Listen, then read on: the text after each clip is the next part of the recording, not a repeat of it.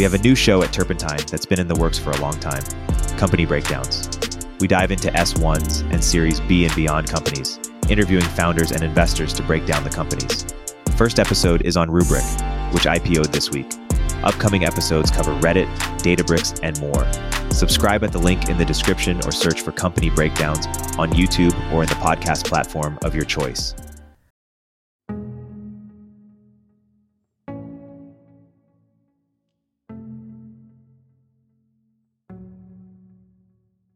In the world, mm-hmm. there's over 4,000 gigawatts of installed fossil fuel capacity out there.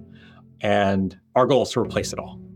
And and and I don't think a one type of fusion probably is enough to do all that we're going to try. We're going to move as fast as we can.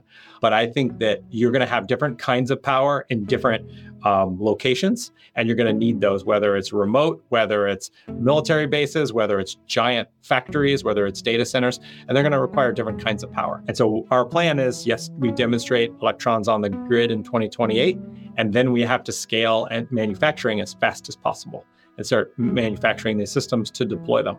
And so we're going to do that as fast as possible. Our goal is to get to by 2030. We're now making generators and we're making we're making generators per day rather than generators every few years.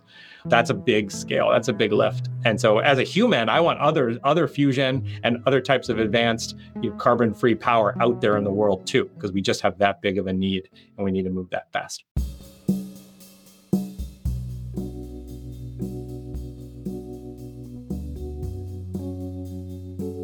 Person you just heard from is David Kirtley, the founder and CEO of Helion Energy. The dates David mentioned, 2028 and 2030, are five and seven years away. He believes that Helion Energy will deliver fusion generated electrons to its first customer in five years and to the grid in seven.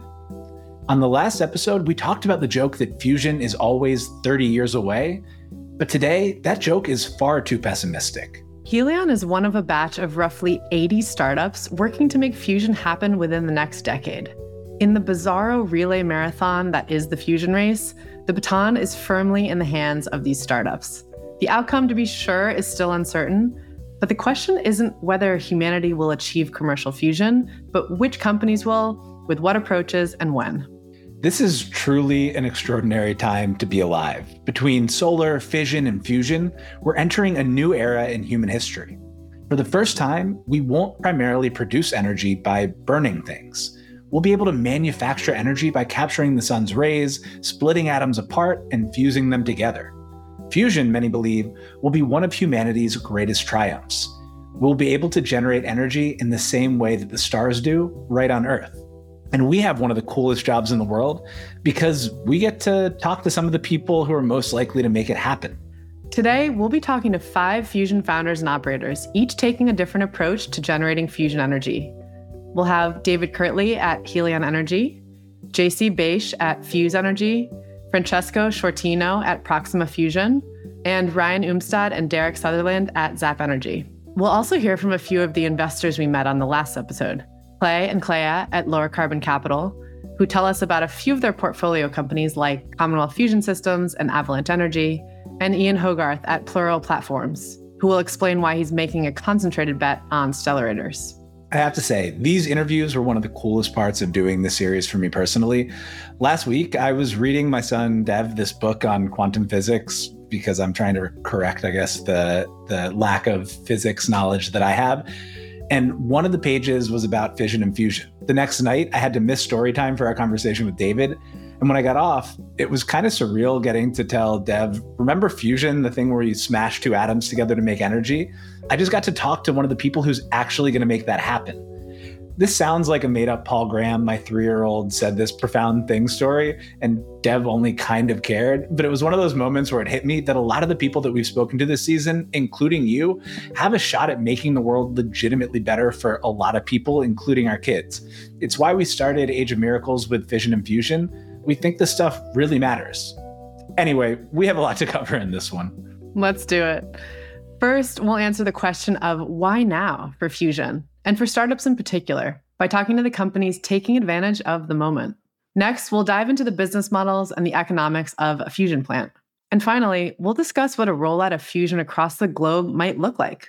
That feels crazy to say. It makes fusion seem almost mundane, like an ordinary business, but it's something that these operators are already thinking about and planning for. If commercial fusion is going to change the world, it needs to be commercially viable. Let's start with one of a venture capital's favorite questions why now? Why, after 80 years in government and academic labs, has fusion finally broken into the commercial sector? And why might these companies, which have much smaller teams and smaller budgets than these international government projects, actually make fusion happen first? Why now is maybe the most important question in fusion, and there are four main categories of answers. One, government funded breakthroughs. These startups really are standing on the shoulders of giant research programs. Two is the funding landscape. With climate change a looming threat, both governments and venture capitalists are willing to back companies that have a shot at contributing to a solution. Three, technological advances. Better materials, better software, better components have been game changers for the startups that we've spoken to. And four is startup speed and iteration. Inspired by companies like SpaceX, startups are taking approaches that governments can't or won't to get to market more quickly. Clean Air Task Force's Sehila Gonzalez has been in fusion for two decades, and she told us she's never seen a time as promising as right now. Well, I have been in fusion already almost 20 years, and I had never seen the excitement and the, the hope for the future that I have seen in the last two, three, five years, okay, from now. Before fusion was something done in the academia and in some national labs. Now it's something that is on the Financial Times, The Economist. So I think we are really in a good moment.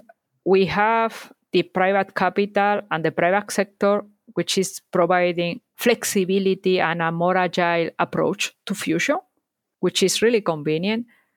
We have a lot of knowledge generated in the public sector, in the traditional sector, which is very important because without knowledge, you cannot progress. We have tools that we didn't have before. So, all the artificial intelligence, all the new software tools, all the, uh, for example, in, in terms of superconductors, all the developments, all these new elements that maybe has been created out of fusion, help fusion to progress.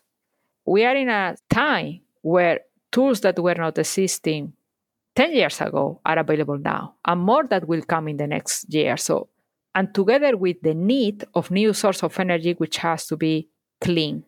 So it's a really good combination of having new tools and having the need to have these new source of energies, which are making fusion to go faster than ever now. Clay Dumas at Lower Carbon Capital said that he came into his first fusion pitch skeptical and came out sold because of the very same trends very early on, we were offered an introduction to Bob Mumgaard, who's the um, CEO and co-founder of Commonwealth Fusion Systems, which to many people was kind of the introduction to private fusion companies. And to be totally candid with you guys, the first conversation we went into thinking, like so many other people, that fusion is 30 years away and it always will be. But uh, we got this introduction from someone we really like and respect, and this could be interesting. So uh, let's go in with an open mind. And we came out of a one hour conversation with Bob, completely sold, committed to invest in CFS's.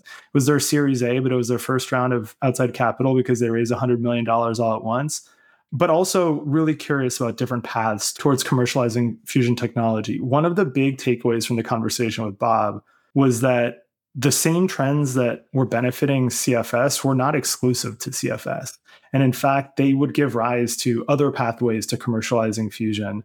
First, you were having you were benefiting from major advances in material science, which had big implications for the kinds of magnets and superconductors that CFS was looking to develop, but which has broad implications not just within fusion, but with you know everything from transmission to cancer research. You were also seeing the impact of really cheap compute and a generation of engineers that were steeped in machine learning and advancing towards something that I think with a straight face we can all look at each other and say is really AI today. And that had big implications for how we simulate what happens these super weird plasma conditions when you reach 150 million degrees Celsius and you're trying to figure out how these tiny little particles interact with one another. And having greater fidelity of what was happening in those conditions from running models on computers really was speeding up the rate of learning and physical world testing that companies like CFS were, were really on the cutting edge of. Each of the startups we spoke with takes advantage of all four in some way, so we wanted to flag them up front so you know what to look for throughout the episode. Like Clay, we hope that by hearing from the founders directly, you'll come away with a greater appreciation for how close we might actually be and why.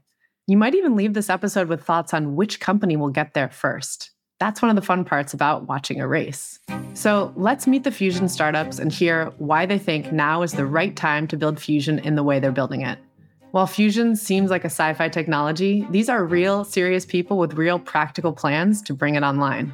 Their backgrounds and experiences range from years in some of the world's top fusion labs all the way to a simple high school background. Let's start with the 800 pound gorilla in fusion Commonwealth Fusion Systems, or CFS. While we didn't get a chance to speak with CEO Bob Mumgaard or Chairman Dennis Whyte, we highly recommend that you listen to Dennis's conversation with Lex Fridman. We'll link to it in the notes and the resources guide. For now, here's Clay to explain what CFS does. Well, the first and probably best understood fusion reactor design is a tokamak. This is a reactor that's being commercialized now by Commonwealth Fusion Systems outside of, of Boston. And it's the one that uh, has received the most attention and dollars from researchers over the past four to five decades. It's a consequence, uh, it's the one where the physics are the most de-risked, and it's part of the reason why CFS has been able to raise as much capital as they have in pursuit of a tokamak. One of the downsides for tokamaks historically has been that they have to get really, really big uh, because you need extremely powerful magnets to confine plasma at these outrageous conditions of more than 150 million degrees Celsius, which just for a frame of context is like hotter than the center of the sun. And so for a long time, the kind of leading concept in people's minds um, who study this of what a tokamak was is ITER, which is this multinational effort to develop a Q greater than 10 reactor in the south of France that's billions of dollars over budget and at this point decades behind schedule. CFS has turn the concept of a tokamak on its head and taking a really large reactor and making it small by shrinking the size of the magnets, but making them much, much more powerful using superconductors. That isn't to say that tokamaks are uh, fully understood. There's still a lot of work that has to be done to keep those reactors operating under safe conditions and keep the reactions um, themselves continuous and contain the plasma. But there's a reason why CFS is often referred to, not just by itself, but by people in the know, as the safest and, in some ways, surest way to commercial fusion. CFS is a giant in the space. Spun up out of Whyte's lab at MIT, where Mumgaard was a student, the company has raised $2 billion from investors including Lower Carbon, Bill Gates, Breakthrough Energy, Alphabet, and Khosla Ventures. Like Clay said, it's the safest bet. Tokamaks are well understood, and thanks to advances in magnets, CFS can scale down its reactor, speed up development, and make fusion commercially viable. White is a legend in the field, having worked on ITER before heading to MIT, as you heard in the last episode. CFS expects to bring its first 200 megawatt electric plant online in the early 2030s, and the smart money is betting that they'll do it. But CFS certainly isn't the only startup in the fusion race. And ITER to MIT to startup isn't the only route. JC Btaiche took the most direct and least conventional route into fusion. He skipped college and started building. Yeah, so so growing up, my, my father was was actually a nuclear physicist, so you know, I was fascinated about the universe and and how things work, and I really wanted to go see it, and I was very disappointed when my father told me that you know we've never had a human go and actually physically see the universe, and and it's not quite possible. And so I started googling how how how can we go to space, and how can a human go to space and come back and tell the world about what they've seen. And so as part of my Googling, I found like the only reasonable possible way to do that is if you build like fusion drives, like fusion powered rockets. And so I started like aggressively reading about, you know, fusion drives, fusion powered rockets, and really wanted to build one. And so this led me to like actually be motivated to sit in the classroom for for a little longer in, in high school and ended up doing like some research in plasma physics when I was still in high school. And this was my first, you know, more formal exposure to like fusion. But then from there, I realized that for me to learn the fastest, to make the most amount of progress, and to have the biggest impact on the field is, much better to build a company rather than you know sit in a classroom. So so decided to build a company essentially in, in lieu of going to college. Perhaps because he hadn't been colored by years of research or experience in a lab, JC approached the fusion space with a fresh sheet of paper when starting Fuse Energy out of Canada and asked the fundamental questions. Starting today, what is the best approach to fusion and one that customers will be willing to buy?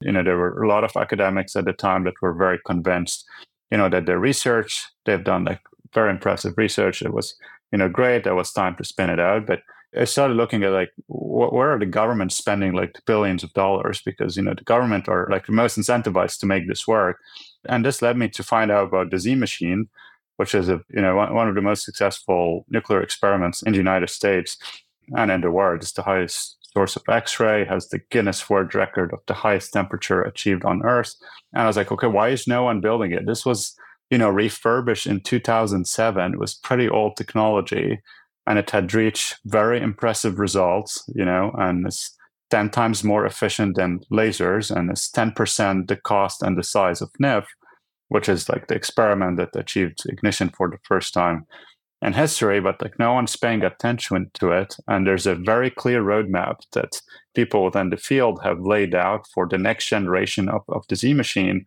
but no one was building. And every time you ask, like, oh, we know we need to do this, but it's taking time. We're trying to get the approval.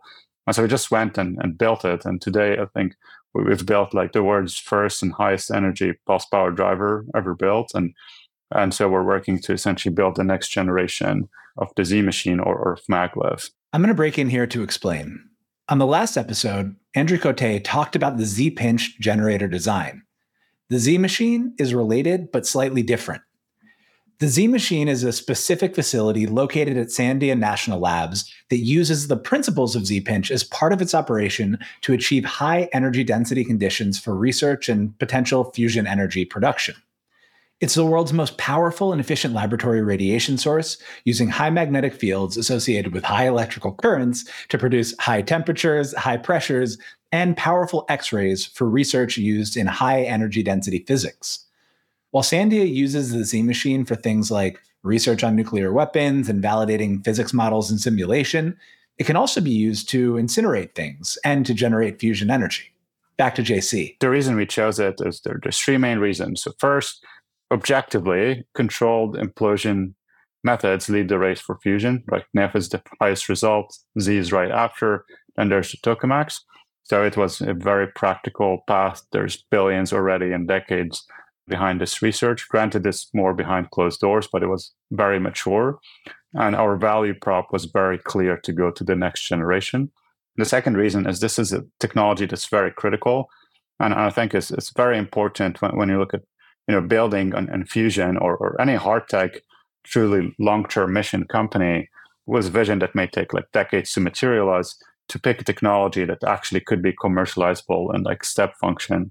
And you know building capabilities or the technology that would enable us to build the next generation of z is immediately useful today to respond to m- multiple like national security needs. And so this was a very important factor. And then the, the third point is this approach is the only one that actually has an intermediate step towards providing power which is essentially using the fusion neutrons to bombard radioactive waste and used a, hybrid fusion fission concept to, to produce power along the way. So it's still, you know, it's it's an idea that there's very polarized opinions, but it's it's just an option. So so these were the three main reasons, you know, why we chose to work on, on what we're working on. Already in JC's answer, you hear a couple of the why now themes. One, Fuse is building the next generation of a technology, Z machines, initially developed by the government. And two, it's building something that might make sense for government funding and something that customers might be able to buy sooner rather than later. His idea about the intermediate step is really smart. It's a bit of a fission fusion hybrid and a perfect bridge between the first half of the season and this one. Before Fuse gets to fusion power, it can use neutrons from a fusion reaction to create a fission reaction from nuclear waste, kind of like a fast breeder reactor. So traditionally, there's a bunch of radioactive waste that's usually stored after you know the, the traditional reactors actually work. And so what, what we can do is this is essentially decaying for you know hundred thousands of years, right? So what, what we can do is if we take a fast neutron right? Which is like the fusion neutron that comes from a fusion reaction. So from like a deuterium deuterium, like a normal fusion reaction, and we can surround the fusion chamber with actinide, so the radioactive waste. The the neutron will actually accelerate the rate of decay of the radioactive waste. So it will excite it in, in some way. And that will lead it to, you know, decay at a much faster rate, which will reduce the half-life from you know hundred thousands of years to like tens of years. And because the radioactive decay is happening faster it will release more energy. So there's one point which is just the waste recycling or treating the, the waste which today i think it's 40 billion a year but just in the united states. The original concept was called the incinerator because it's the z machine so they call it the incinerator. But also if we end up doing it efficiently we can be producing power. So we can actually that could be a synergistic step where we actually can start producing power and, and be a power generating company. That's separate from just the waste recycling. Now, I think that will take more engineering, but that's a dual use, essentially, like revenue or, or, or customers. Thanks for listening so far. Hang on, we'll be right back after a quick word from our sponsors. At Turpentine, we're building the first media outlet for tech people by tech people. We're the network behind the show you're listening to right now. We have a slate of hit shows across a range of topics and industries, from our AI and investing cluster of podcasts to shows that drive the conversation in tech with the most interesting thinkers, founders, investors, and influencers, like Econ 102 with Noah Smith. We're launching new shows every week, and we're looking for industry leading sponsors. If you think that might be you and your company, email me at ericaturpentine.co. That's E R I K at turpentine.co, and let's partner together.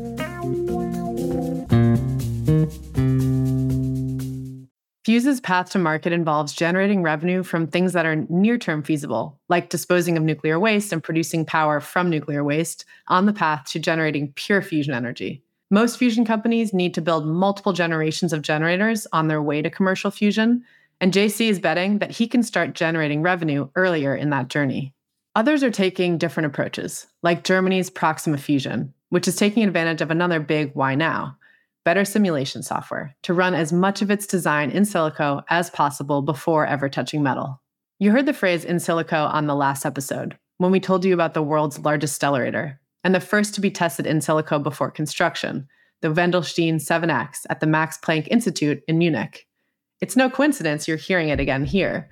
Proxima founder and CEO Francesco Sciortino worked on W7X before launching Proxima and set up the company's operations nearby. We are a company based in Munich. We created the company in January 2023, got a team together from three fourths of the original team is from the Max Planck. And then one of my co founders is also from MIT. I myself was at MIT with him uh, during my PhD. And then Martin joined us, another one of the co founders from Google, Google X from California. The company really aims at taking this visionary project that Wendelstein 7X is, so this stellarator in northern Germany, and going the next step, using this simulation enabled concept, leveraging the high field superconducting magnets that we can make today and that not so many years ago were just a dream. We can design now solutions to problems that historically in magnetic confinement fusion have been complicated to deal with in experiments. Now we can design the solution from early on, let's say. This idea of translating some of the complexity of tokamaks into a more predictable kind of device, a device that really works like a microwave oven. The idea is you want to turn it on, it should just run steady state, continuous operation with no surprises, no behavior that you cannot really expect. And then you turn it off when you choose to do. That's what we are chasing as a as a company. Francesco listed a few big why nows for Proxima. One, building off the Wendelstein 7X and partnering with Max Planck. Two, new materials, specifically high field superconducting magnets. Stellarators are a form of magnetic confinement fusion like tokamaks, so good magnets are key. And three, and most importantly for the company, software simulations. Proxima plans to design and simulate the reactor, making trade offs between physics and engineering in software before they ever touch a piece of metal. Recall that on the last episode, Ian Hogarth, whose Plural Platforms led Proxima seed round, told us that stellarators were the platonic ideal of fusion generators. But before those advancements, they were just too hard to build. When we asked her to explain stellarators, Lower Carbon's Dr. Clea Kolster made a similar point. She said that stellarators have gone from impossible to imagine building to possible. So then stellarators is like the I don't know maybe you call it like the ugly duckling of the of the tokamak. Basically, it's similar concept. It's magnetic fusion energy where you're confining plasma using a very strong magnetic field. But uh, in a tokamak, you have the toroidal magnetic field, and then you have a poloidal magnetic field in the middle, and then a current running through the plasma. The other name of the game with fusion is how do you minimize instabilities in in your plasma? And so the like optimization between all those different magnetic fields and moving pieces is what either drives the instabilities or keeps the instabilities down. Keeping them down is what you want. Stellarators very twisty crazy configuration that historically was just impossible to imagine ever being able to build or being able to actually simulate uh, because of how complex it would need to be to know how the plasma would work. Now, uh, today we both have much better computing, so you can actually understand what that very complicated twisting magnetic field looks like and operates like. That's what happened at the German Max Planck Institute, where they have a reactor called W7X. And the stellarator there was the first to show plasma stability within a stellarator. Now, what's what we've found really exciting in the actually two companies that are working on stellarators that we've invested in is in their theory of change around making those more simple to build and easier to man- maintain on the one hand potentially through controls or through being able to uh, laser pattern that magnetic field directly onto the material instead of basically having to configure it and, and make it all at once, which, as you can imagine, is is like a manufacturing nightmare. And the perceived benefit of this reactor configuration is that because you don't need that additional magnetic field in the middle, the poloidal magnetic field, you could make stellarators way smaller, which also in theory would drive down the cost significantly and would mean that you like altogether would need much less materials to make them. With better software, Francesco agrees that building stellarators becomes more feasible. And that when you do, you have yourself a powerful source as predictable and easy to operate as a microwave oven. Not being a plasma physicist or fusion engineer myself, I asked him to explain a little more about what makes stellarators ideal. Just by the concept itself, you don't have pulsed behavior. So every single fusion concept, as far as I am aware, involves some sort of up and down behavior, some form of either implosion or a sudden large amount of energy, or it can be pulses that go over hours. But all fusion concepts involve some sort of great energy input and some great energy output. Stellarators are the only concept that is truly steady state. You can build a stellarator that just runs, as I said, like a microwave oven. This had to be demonstrated. W7X has demonstrated that this is now just done. W7X has been run last year for minutes and there is nothing happening after 20 seconds or so. So that's one key advantage. The other one is that you are fully controlling your hot ionized matter, this plasma that we have to confine at 150 million degrees. You can confine it completely externally with some big coils. And so the challenge in a stellarator is can you design these coils? Can you design coils that can go to high enough magnetic fields? Because the fusion power scales with the magnetic field intensity very strongly. So if you can get this cage, this magnetic cage done well, then you start addressing other aspects of the design. You have to support the huge forces. You have to deal with humongous heat fluxes, lots of things. So you need to have a capability in designing and assessing the trade-offs.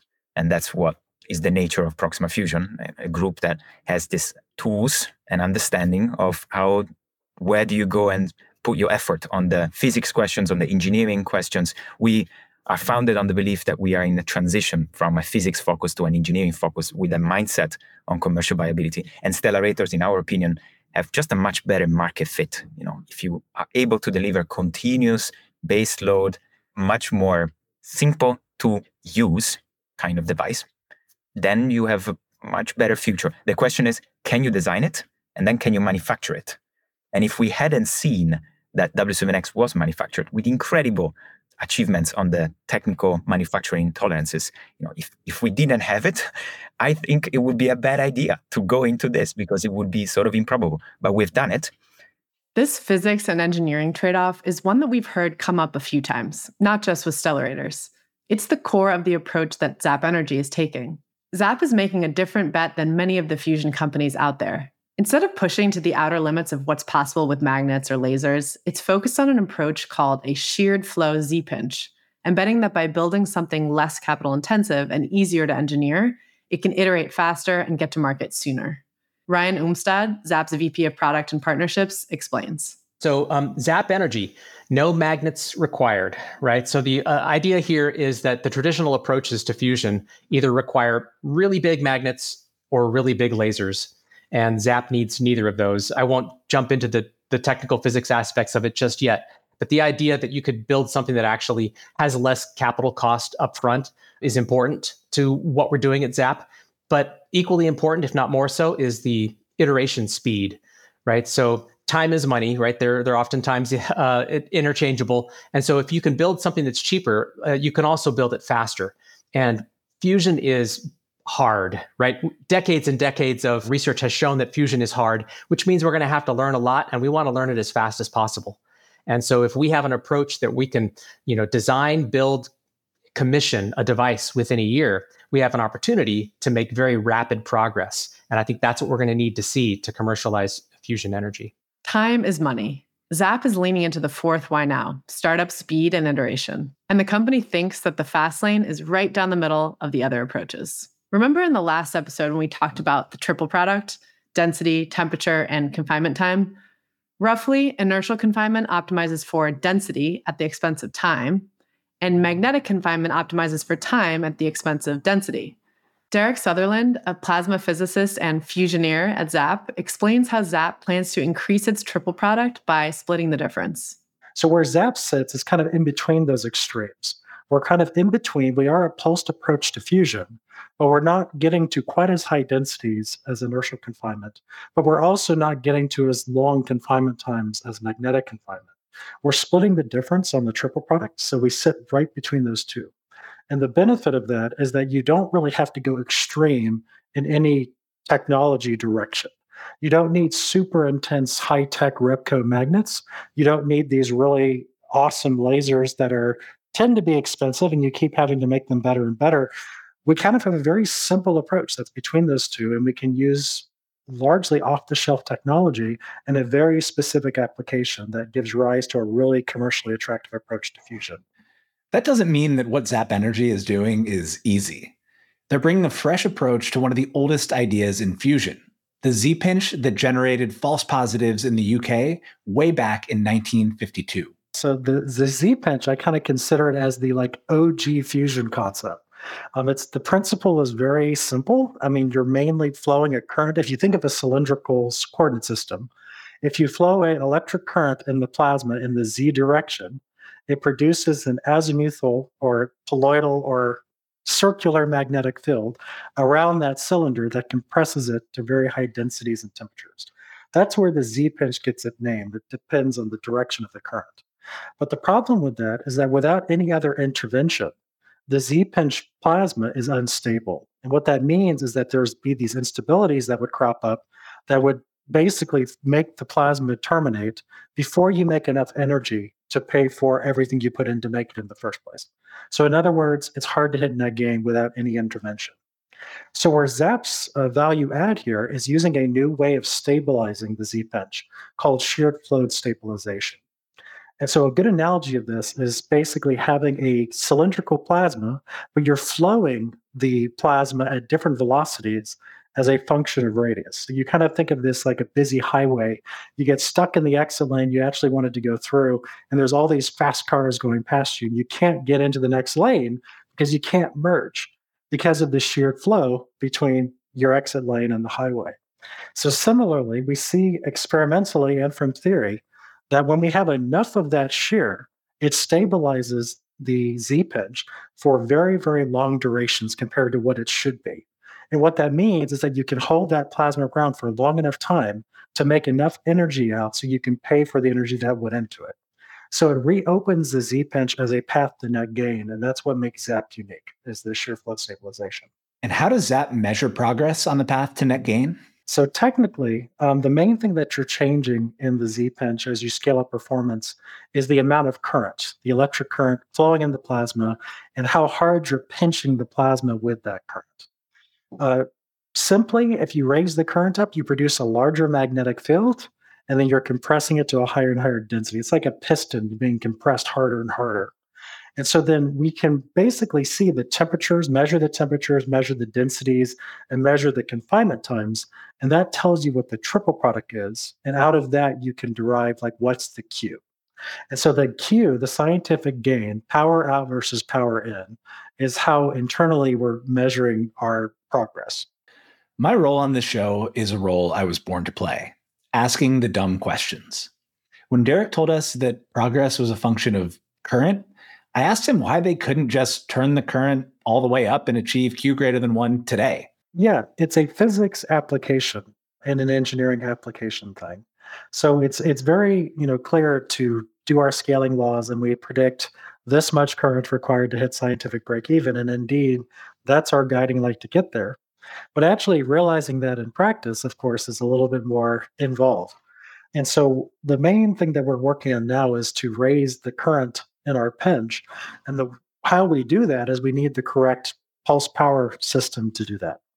And so what we without giving too many details, what we're learning is how to do that in the most efficient manner as possible. Because you can think you take this energy from a, you know, a big capacitor bank, and then you need to couple that efficiently, as efficiently as you can to the plasma to do the thing that you want to make fusion. And so learning how to optimize that efficiency and actually realize the current that you need where you want it to flow. That's not as trivial as just a as just saying we need this much current and boom, it's done. But we've we're definitely making a lot of progress and we see a path and we're continuing to go down it. Coming into these conversations, I didn't realize that fusion was far enough along that many companies now view it as more of an engineering challenge than a physics challenge. Engineering is hard, obviously. Going from models and simulations to a working generator that produces more energy than it consumes is hard. But talking to Ryan and Derek at Zap, you really feel that they're on a path to pulling this off. Iteration speed builds momentum, and it's cool to see companies optimizing for speed.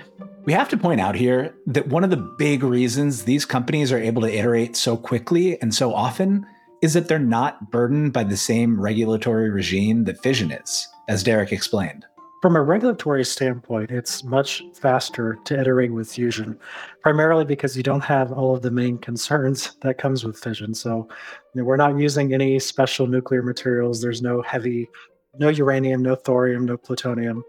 Um, and there's also like criticality doesn't apply to fusion. It's not a nuclear chain reaction and so you just you don't have as much of that issue of concern uh, when trying to do experiments and and prototypes and things like that because it's just very very safe. Must be nice.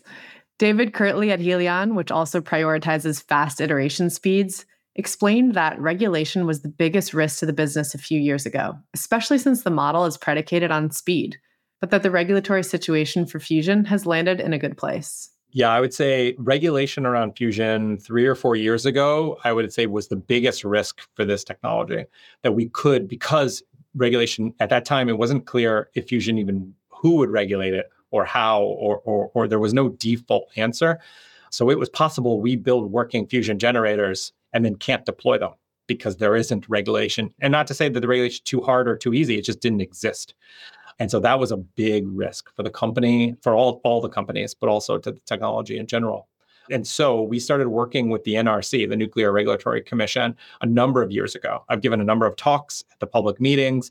We've been working with the technical staff and the commissioners over the last three, even more years to try to figure out where does fusion fit in the regulatory landscape. And our goal was that it fits somewhere it mattered more that we fit in the regulations as is and didn't need new ones more than it mattered you know exactly where we fit in those regulations. So they they announced the nrc commissioners voted unanimously earlier this year to that fusion be regulated under what is called part 30 which is the particle accelerator and hospital parts of the regulatory code for nuclear. What that really means for us is that we're regulated by the state so the state in Washington, the Department of Health regulates us rather than a federal body. And that's really good for Helion because we've been working with them since 2018. So our previous systems have all been already regulated and licensed, inspected, all of those things. Because we want to make sure that fusion gets to the world quickly. That's great, but it's got to be safe. It has to be. That's an that's an a priori requirement. And so our goal is to work, and it's really great because we've been working with the state regulator for years, and now we now we have the job of taking not just Washington but all the rest of the states and having to teach them around about fusion. And so we're working with the state regulators, all the agreement states, on how to actually regulate fusion and what it means and how what's easy about it, what's hard about it, and how to do it safely. Move fast and safely. We talked a lot about how regulation slows down construction projects when we talked about nuclear fission, and that the regulatory burden is a big reason that nuclear plants end up being so expensive. But we also discussed the negative impact that regulation has on iteration speed and ultimately safety. By making it harder to test and iterate, regulators impede the development of safer nuclear reactors. That needs to change. Fortunately, it seems as if fusion won't hit the same roadblocks, and Helion is taking advantage of the opportunity to test and iterate quickly. David told us that the secret to the company's speed is that it engineers systems that are easy to make in order to get on the grid as soon as possible. A lot of us at Helion came out of some of the scientific and academic programs where we were focused on discovering physics and doing new diagnostics and learning what we could about fusion, but not delivering a product. Um, when we spun off Helion, our goal was make electricity on the grid as soon as possible, even if sometimes it's not as fun, even if it's sometimes it's not as elegant. What shortcuts can you make to move faster? And so things we really do, and that's part of been the mantra of Helion is how do we iterate really quickly? Build now, we're building our seventh prototype for Helion? How do we actually get electrons demonstrated and on the grid as fast as possible and engineer systems that are easy to make? And so that that has been the mantra as as we as we've built all of these prototypes over the years. Helion's approach is not without its detractors. Its 2028 target date with Microsoft is wildly aggressive. Some in the industry see Helion as a manifestation of Silicon Valley bravado, but believe that in Fusion, you can't just move fast and iterate your way to success. So we asked him what he thinks the company's doubters miss. A lot of it comes back to looking at how modern hardware technology companies operate. Actually, it's less on the physics and more on how are you building a company. Think about the SpaceXs and the Teslas of the world and, and many others, but a lot of the, the modern aerospace is a good example of can you build and test as fast as possible and iterate. And where while in January we were running our sixth generation system while physically building the seventh generation system and engineering the eighth generation system and doing that all at the same time. That's how you speed up the process. And so our first peer reviewed, published, we did lots of thermonuclear fusion happened in 2011 on a small scale system funded by the Department of Energy. And since then, we've now built four more systems, iterating on that, increasing the yield, increasing the neutron output, increasing the fusion reaction rate. Published about a year, a year ago that we had been the first ones to do deuterium and helium 3 fusion at all in bulk fusion. We were the first ones to do that. We think ever. And then also that we had, we were the first private company to hit 100 million degrees, that operating temperature for fusion, that key temperature. And so we've set those milestones and those metrics all along. But a lot of that comes back to the philosophy, philosophy of how can you build fast? Is that diagnostic going to take you four years to build? Well, it's too long. We're not going to build that diagnostic, even though it's the best one. Is there a cheaper diagnostic that's faster that I can build in six months? That's the one I'm going to pick. And we keep that at every stage, even though sometimes it's hard. Sometimes it's, it's a bit chaotic to have all of those parallel things happening all at once. Julia, you've got to be proud as a SpaceX alum. The company came up a lot when we talked to fission companies, and here it is again as part of a why now and how so fast for fusion. I think the reason it keeps coming up again and again is that while fission reactors and fusion generators are both among the hardest machines in the world to build, so are reusable rockets. And what SpaceX showed is that rapid experimentation and iteration times don't just apply to software or simple hardware. A machine is a machine is a machine, granted, perhaps with more complexity and more pieces to it, but the same tight feedback loops should benefit all of them. It makes sense when you take a step back. Go fast to go fast make mistakes, learn, iterate. That doesn't mean that what Helion is doing is easy, though. It's doing a few things that are really, really hard, all rolled into one.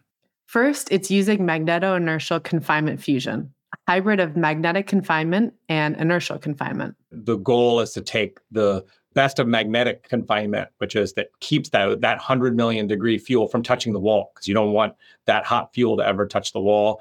And the best of inertial confinement, which is don't hold on to it forever. Nature is unstable and doesn't like that. Instead, squeeze it and get to fusion as fast as possible and then adds that third one that most people aren't doing, which is directly extract that electricity. The trade off of it is the big trade off is that all this has to happen fast. So it's all pulsed. That's the inertial part. The beauty is you get to do it fast. The trade off is you have to, which means now you need triggering systems that respond in nanoseconds, in billionths of a second. Technology didn't exist 10 or 20 years ago. And you need massive pulse power systems, big high voltage electronics. Uh, and so that's the big trade off there. So we have to design and run these big power electronics. In some way, Helion is more an electronics company than it is a fusion company, and that that's where a lot of our technology and our team focus on is those big power electronics. Then there's the fuel.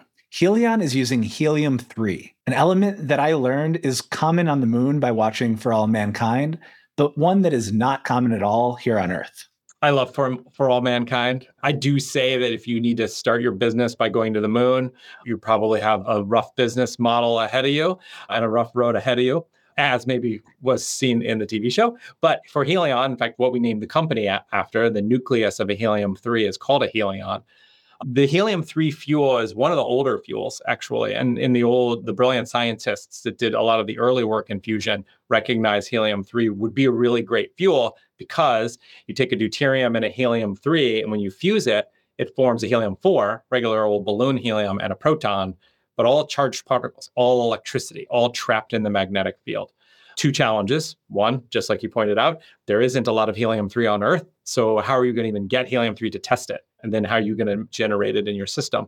And the other is that it requires higher temperatures to operate. So, both of those are two, are two negatives that you have to overcome. The first one we solved with, uh, we patented this, but we solved this by essentially the high efficiency, this energy recovery, what it really lets you do is do fusion a lot cheaper. And this is the, the thing that we got really excited about. You take two deuteriums, not a deuterium and a helium 3, but two deuterium atoms, two deuterons, they're called. You fuse them together and they make helium 3 in gas form. So if you have fusion already, then you can make helium 3 to do helium 3 fusion. But the key to that, unlocking that, is having really efficient fusion and really efficiently putting electricity in and recovering it out. And if you're not doing that process, it's hard to make helium 3 and then it's hard to burn the helium 3 to make uh, to make electricity. And so it was a little chicken and egg problem that required modern high-speed transistors and fiber optics to unlock that. And finally, it's doing fusion in a way that can directly harness the electricity. Remember in episode 7 when Casey Handmer told us that nuclear reactors were stuck in the stone age? No? Okay, we'll play it again because it's a great clip. At the end of the day, if you are boiling water to make energy, you can make heat however you want. You can make it with nuclear power, you can make it with coal, you can make it with gas. But at the end of the day, you're still boiling water. It's like Stone Age, like ook, make water hot, boil water, turn turbine, right? Turns out most fusion generators do something similar. David and Helion are trying to skip that step and just capture the electricity from the source, which is only now possible because of all sorts of technological advances. We've done fusion a long time, and our goal is to do fusion in a way that's different than other people. Our goal is to take lightweight isotopes of hydrogen and helium, fuse them together under intense pressure, and form heavier atoms and release a tremendous amount of energy. But we don't want to release heat energy, we want electricity. And so our goal is to do fusion in a way where we can directly harness the electricity from that fusion reaction as electrons and get it out on the grid as soon as possible. So there's a whole bunch that goes into there. Our systems are pulsed and electromagnetic, but really always the focus is how do we get electricity out of fusion as fast and efficiently, as efficiently as possible. It takes a, a level of technology before you it actually can happen. So this is this is something I think about a lot in that the first cars were electric cars. In the 1800s, there were these, these electric cars in New York. They were a commercial product but they the batteries didn't exist, the motors didn't exist, the transistor didn't yet exist, and so they couldn't actually make that small niche product into a widespread car. Then gasoline engines took over, and we had 100 years of gasoline engines, and we're only now at the place where we have the power electronics that are efficient. We have regenerative braking, we have lithium batteries. Finally, now the electric car makes sense. And so if I was doing fusion in the 1950s, I'd be doing thermal fusion too. I'd be using the energy conversion that we could do then, even though fusion makes all charged particles and electrons already. But I'd be using those those technologies. So it's taken modern high voltage power electronics, fiber optics, gigahertz speed computing before we can really you do fusion in the way that harnesses the electricity directly. I know that I'm getting a little bit cheesy on this episode, and I've written about this idea before, but there's something magical to me about the fact that these disparate branches on the tech tree high voltage power electronics, fiber optics, gigahertz speed computing, machine learning, magnets all of that, all developed for completely non fusion related reasons, all turn out to be critical to making fusion happen and potentially to making fusion happen just in time to be a serious weapon in the fight against climate change. There's this physical phenomenon, two light atoms fusing together to produce a heavier atom and a lot of energy that occurs naturally in the sun that physicists figured out about 80 years ago and that researchers have been working on over those past eight decades that startups may now finally be able to do in an energy profitable way because of all of these other seemingly random developments. I'm not a religious man, but at the very least, capitalism works in mysterious ways. Amen. And as we've discussed throughout this season, for an energy source, no matter how magical to work in the capitalist system, it's got to compete by doing something that no other energy source can, or by being cheaper than the alternative. Fusion generators will live inside of power plants. Companies need to convert the energy from the reaction into electricity, which they can sell directly to customers or into the grid. And while it's early, none of these companies have yet achieved Q greater than one. These aren't just research projects. These startups have had to design their companies with unit economics in mind. So we asked them to describe what the unit economics of a fusion plant might look like. JC at Fuse told us that he looks at three different variables. So I'll preface this by, by saying different fusion concepts may have slightly different way to think about it. But in my mind, there's like three variables, right? The first variable is how much does it cost you to create the fusion conditions, right? Which is like the dollars per joule delivered on the target. How much does it cost you? Like NIF, for example, is they have this 400 megajoule laser and then it deposits roughly two megajoule to, to the target, right? And like, what's the cost of the laser? Is like a few billion dollars. And so their cost per joule delivered on target is roughly like 2000 roughly dollars per joule delivered on target. So that, that's the first function that I look at. And how can you minimize that dollar per joule delivered. And so we think Fuse can get at some point to $40 per joule and even lower. The, the second variable is you've delivered this much energy to the target. and how much can you produce or to the plasma? And how much can you produce? I think is a more you know engineering function. So it's like the more efficient this reaction becomes, you know, the more energy you get, which will decrease your cost because you have the same cost, you just can get more power. And if you think about NIF, they haven't upgraded their laser. So it's the same laser that they've built that over 10 years, they've increased the efficiency of the target by 1000x. And it's the same laser. They just improved like the target design and engineering and physics, and they've improved the efficiency by 1000x.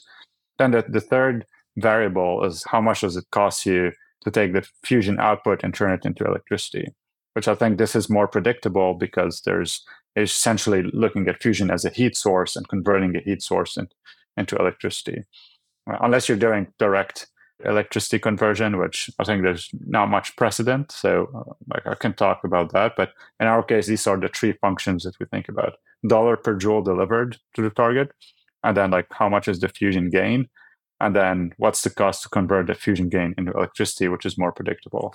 And so Fuse is focusing like intensely on just decreasing the dollar per joule delivered to the target. And then obviously improving the efficiency. JC lists three factors. One, how expensive is it to deliver the energy to the target? Two, what's the fusion gain or Q once you do? And three, how efficiently can you convert that fusion gain into electricity? It's kind of a bottoms up approach. Ryan at Zap Energy explained how they think about unit economics from the top down, using overnight capital costs. Overnight capital costs are the hypothetical costs if the projects were completed overnight and is often used in large infrastructure projects to normalize for the impact of time, including removing things like inflation and interest payments. Yeah, and you know, I'll caveat these with no one's yet built a commercial fusion plant, right? And so we're all doing our best to estimate the costs. And so we're doing things like, you know, class 4, class 5 estimates. That's a terminology from the Association for Cost Estimating of, you know, different ways to price out what you think your nth of a kind commercial unit might be versus what you think your pilot plant might be. So as we've gone through that with Zap, we've started to see overnight capital costs in the range of something like 3,000 to $4,000 per kilowatt. What does that mean? Well, that's, you know, about half the overnight capital cost of advanced nuclear today or of solar thermal, but it's uh, still, you know, significantly more than one would pay for like a natural gas turbine, which might be closer to 1,000 to $1,500 per kilowatt of overnight capital cost. What that leads to is a power plant that you've spent money up front to build, but now your operations and maintenance are quite affordable, right? Our fuel costs are practically negligible, right? When it comes to a fusion power plant, fusion is such an energy dense fuel that you measure the annual input of fuel in kilograms, not in train cars, right? And so I can kind of ignore the fuel costs when it comes to operations and, and maintenance.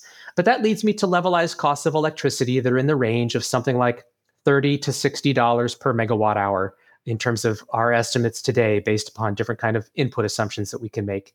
So that makes me competitive. It's not the the cheapest electricity source today but again what i think the market's going to be in drastic need of as we look towards the 2030s and beyond is an on demand carbon free source right? And and renewables just don't get us there by themselves.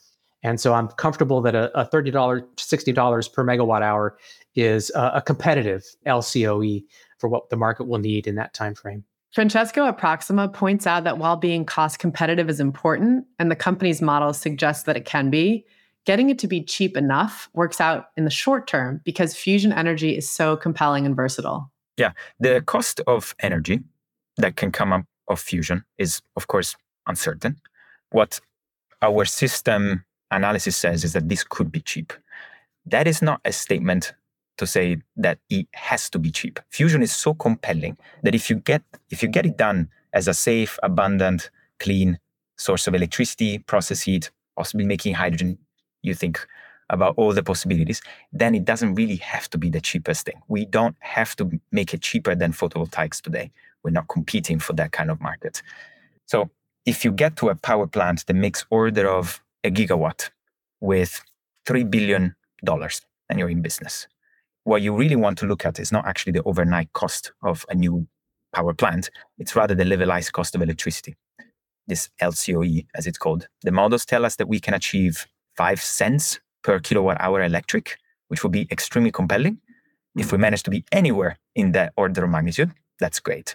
Ian Hogarth of Plural, Proxima's co lead investor, added that thinking of fusion in a vacuum undersells its strategic importance and the role that governments will play in supporting its initial growth. It's just that it's such a deeply strategic technology. You know, there's going to be a race for fusion power globally in the 2030s where people are going to try to, you know, have fusion connect the grid faster in their country than other countries because it's going to be a massive new industry. It's going to be, you know, it's going to underpin a lot of progress and a lot of a lot of opportunities. Um, and so I think you're going to have very significant subsidies emerge in the first chapter of kind of getting fusion on the grid you know, if, you, if you're thinking like a state or seeing like a state, you're sort of thinking, how much would I pay to get the world's fusion industry to be based in my country? You probably pay quite a bit because it's actually going to be pretty strategic in lots of ways. And so I think I think there's going to be some very significant state involvement in fusion in the early days, as there has been up until now with the likes of, of you know, Max Planck and the Wendelstein 7X. And I think there may also be a role that lot, some of the largest technology companies in the world will play, like the offtake agreement that Microsoft has agreed with Helion. Which I think this question of kind of, you know, AI requiring more and more energy and fusion as a kind of baseload source of energy that doesn't have some of the downsides of fission is going to sort of move up the agenda of, of large corporations as well. That point that Ian just made is a good one. We're going to need a lot more energy thanks in large part to companies like Microsoft that are building power hungry data centers to support the growing demand for AI. Clea at Lower Carbon said that estimates of 5x electricity demand in the US by 2050 are probably conservative. Ultimately, we're the demand for electricity is, I mean, in the US alone, is going to grow at least 5x by 2050. And pretty sure that's insanely conservative because when you look at computing demand alone, you need about 10 years for that to be effectively the same demand of the entire US from an electricity standpoint. so we're, we're set up for a lot of electricity demand. And enter fusion, don't really know exactly where that's going to be in 2050, but right now we're really excited about a lot of technologies that are going down the learning curve and could represent a really significant piece of that energy pie in 2050 and a lot of those projected to be you know sub $70 per megawatt hour. And that's really really valuable in terms of a firm source of source of electricity. Some might project that somewhere between 10 to 30% of the overall energy source pie. Make no mistake though. Ultimately, the goal of fusion is to come down the learning curve to the point where fusion can replace fossil fuels globally whether that happens by 2050 or sometime later. That's going to mean rolling out fusion plants across the globe. We asked David at Helion what he thinks the rollout will look like once they demonstrate Q greater than one, and he was clear about the goal. In the world, there's over 4,000 gigawatts of installed fossil fuel capacity out there. And our goal is to replace it all. And I don't think a one type of fusion probably is enough to do all that we're going to try. We're going to move as fast as we can. But I think that you're going to have different kinds of power in different locations, and you're going to need those, whether it's remote, whether it's military bases, whether it's giant factories, whether it's data centers, and they're going to require different kinds of power. And so our plan is yes, we demonstrate electrons on the grid in 2028, and then we have to scale and manufacturing as fast as possible and start manufacturing these systems to deploy them. And so we're going to do that as fast as possible. Our goal is to get to by 2030. We're now making generators and we're making generators per day rather than generators every few years. That's a big scale. That's a big lift. And so as a human, I want other other fusion and other types of advanced you know, carbon-free power out there in the world too, because we just have that big of a need and we need to move that fast. So that that's my view. Uh, we're going to move as fast as we can though, and we, we engineer that into the systems. You know, behind me here in, in Everett, Washington, we engineer the, the mass manufacturing into the systems right now.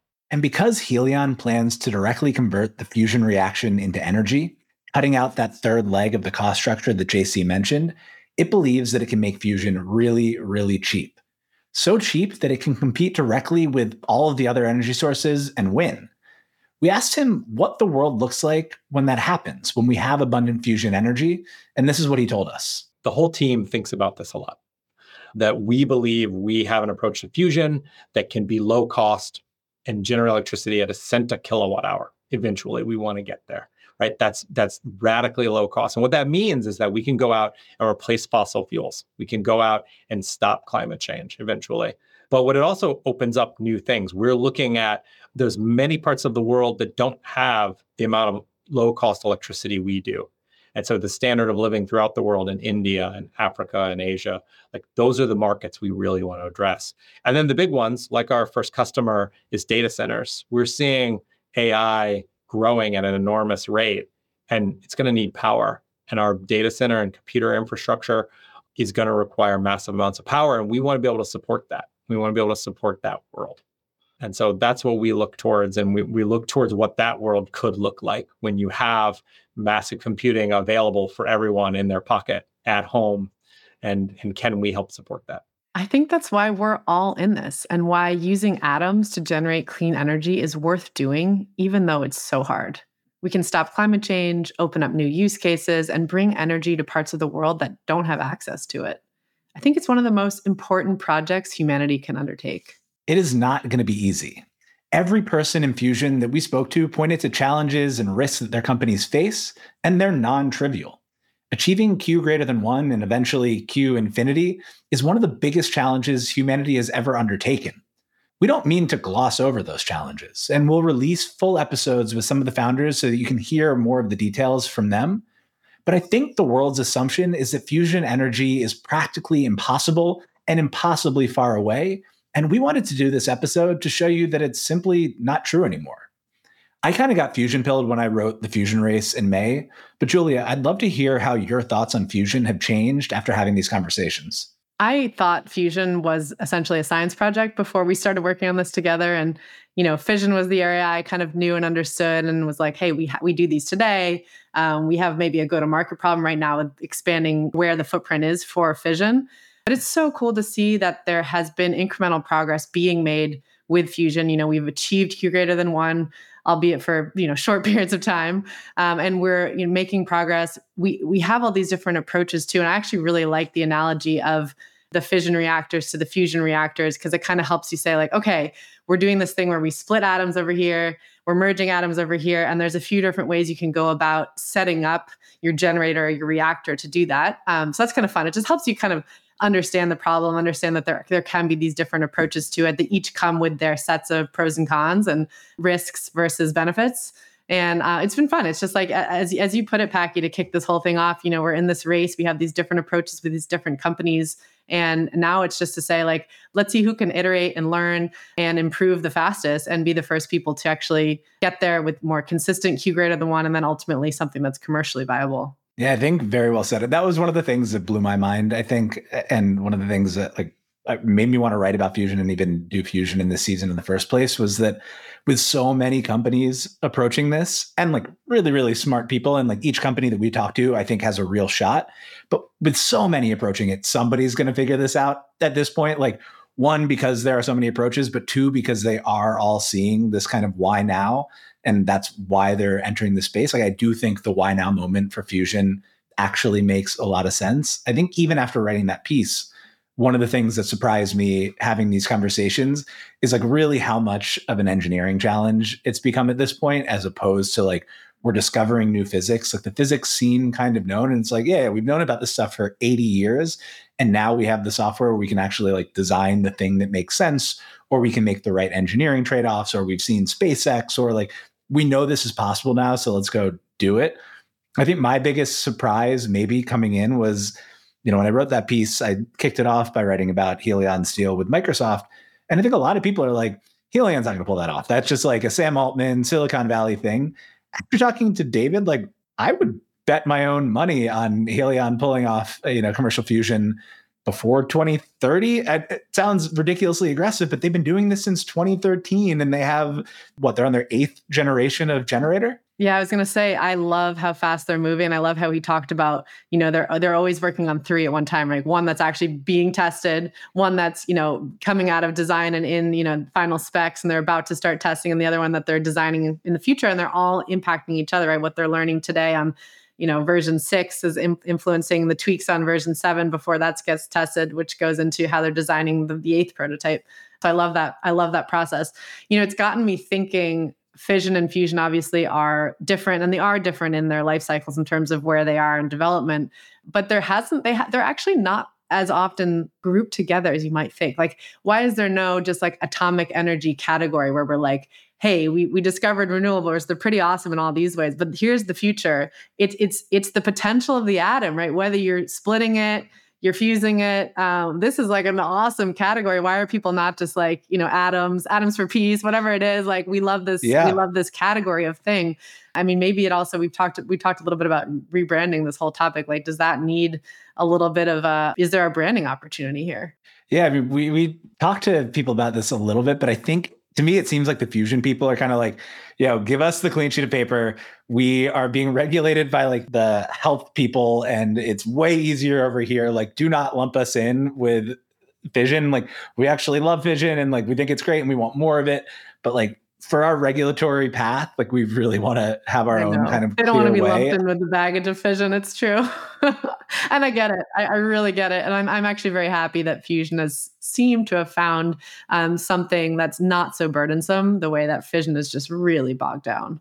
One of the things that's come up, and I'd love your thoughts on this, as we've had these conversations, is like obviously fission has all of this momentum right now. I feel like maybe one of the biggest risks from like getting change to actually happen because it does take so long is that like let's say helion you know hits the grid in 2030 this momentum that we have with fission maybe people are like all right whatever we'll just go with fusion now. Does that worry you at all? Or like what are your what are your thoughts on that? Because i can see like a lot of this momentum that that fission has maybe people are like all right we just wanted atoms. Like we got atoms great I mean, if, if, if we truly can get there that quickly and and then scale up, that's the other question is like yeah. how quickly can you roll this out commercially? I mean, great. Like, you know, it's all atomic. It has these wonderful benefits to it extremely energy dense, um, extremely low carbon footprint, and reliable, right? The things that we don't have the intermittency of renewables. It's all great. Both fission and fusion have those qualities of energy that we think are so appealing. And so, either one, honestly, like, what, whatever's going to work best like let's do it. I'm still a believer. I think we both talked about this in like having a diversity of energy sources in case you know your supply chain sucks and one of them you can lean on another and you know you get strength through diversity like that. So it, it's probably good to, to have both. And listen we know how good these fission reactors are. I mean they've been around 40 60 years now. They're now starting to license them for 80 years. Like no question they're going to stick around, um, especially now that we have seen public attitudes changing. And so I think, you know, I don't think fission's really going anywhere, but it, it is a good question of like, how much are we really going to see it expand and, and what's that race look like in terms of timing between fission and fusion yeah I, I, I mean i am i am fully nuke pilled after the season coming into the season i was already pretty nuke pilled and now fully nuke pilled i think like in reality we should be building fission reactors for the next like 50 years 100 years whatever that number ends up being the thing that worries me is like maybe you get caught in this in between spot where fusion actually hasn't proven that it can like scale up but it actually seems so close that people are like that maybe fission loses some of that like popular support momentum and then we get stuck in between where we don't change the regulations on the fission side but fusion actually hasn't figured out how to scale up yet and like that puts us in a weird spot. Yeah. That would be the biggest risk that I can see. I think it's a big risk. And I think it's actually important that you do still have the two cohorts, fission camp, fusion camp, that are just really championing what needs to happen for their specific field to push the ball forward. And like we just need to be pushing for it on all fronts, right? Yeah. Yeah, I mean, I, don't know. I, I, came out of this whole this whole thing, and we'll talk about what the future looks like in the next episode. But like, really thinking that there is a clear path on both sides, fission and fusion, atomic energy together, to like actually putting just a shitload of energy on the map that's clean, that is essentially limitless. Like, if we can do this, if we can like not get in our own way, the world is going to be a much different and I think better place uh, if we we pull it off. So 100% Peck. Mm-hmm. Yeah, I think we I think we know what we need to do in in both categories and fortunately there's just a bunch of awesome startups and others who are working on again pushing the ball down the field on both. So super exciting times. Amen. So on the next episode and sadly the last episode of season 1 of Age of Miracles, we'll look to the future and we'll discuss what the world might look like if everything goes just right. If we have cheap, abundant energy for all. I'm so excited for our final episode. It's going to be sad to wrap up the season with you, Packy, but I think this last one's going to be a great one. And um, it's been so fun to have taken the time to dive into Fusion today. See you next week. See you next week. Thank you for listening and watching to this episode of Age of Miracles. If you like what you hear, please rate, subscribe, and share. And if you're feeling really generous, tell us what you think in the comments. Plus, we have a ton of resources and references in our resource hub if you want to go deeper and we've linked them all in the show notes below. See you next week.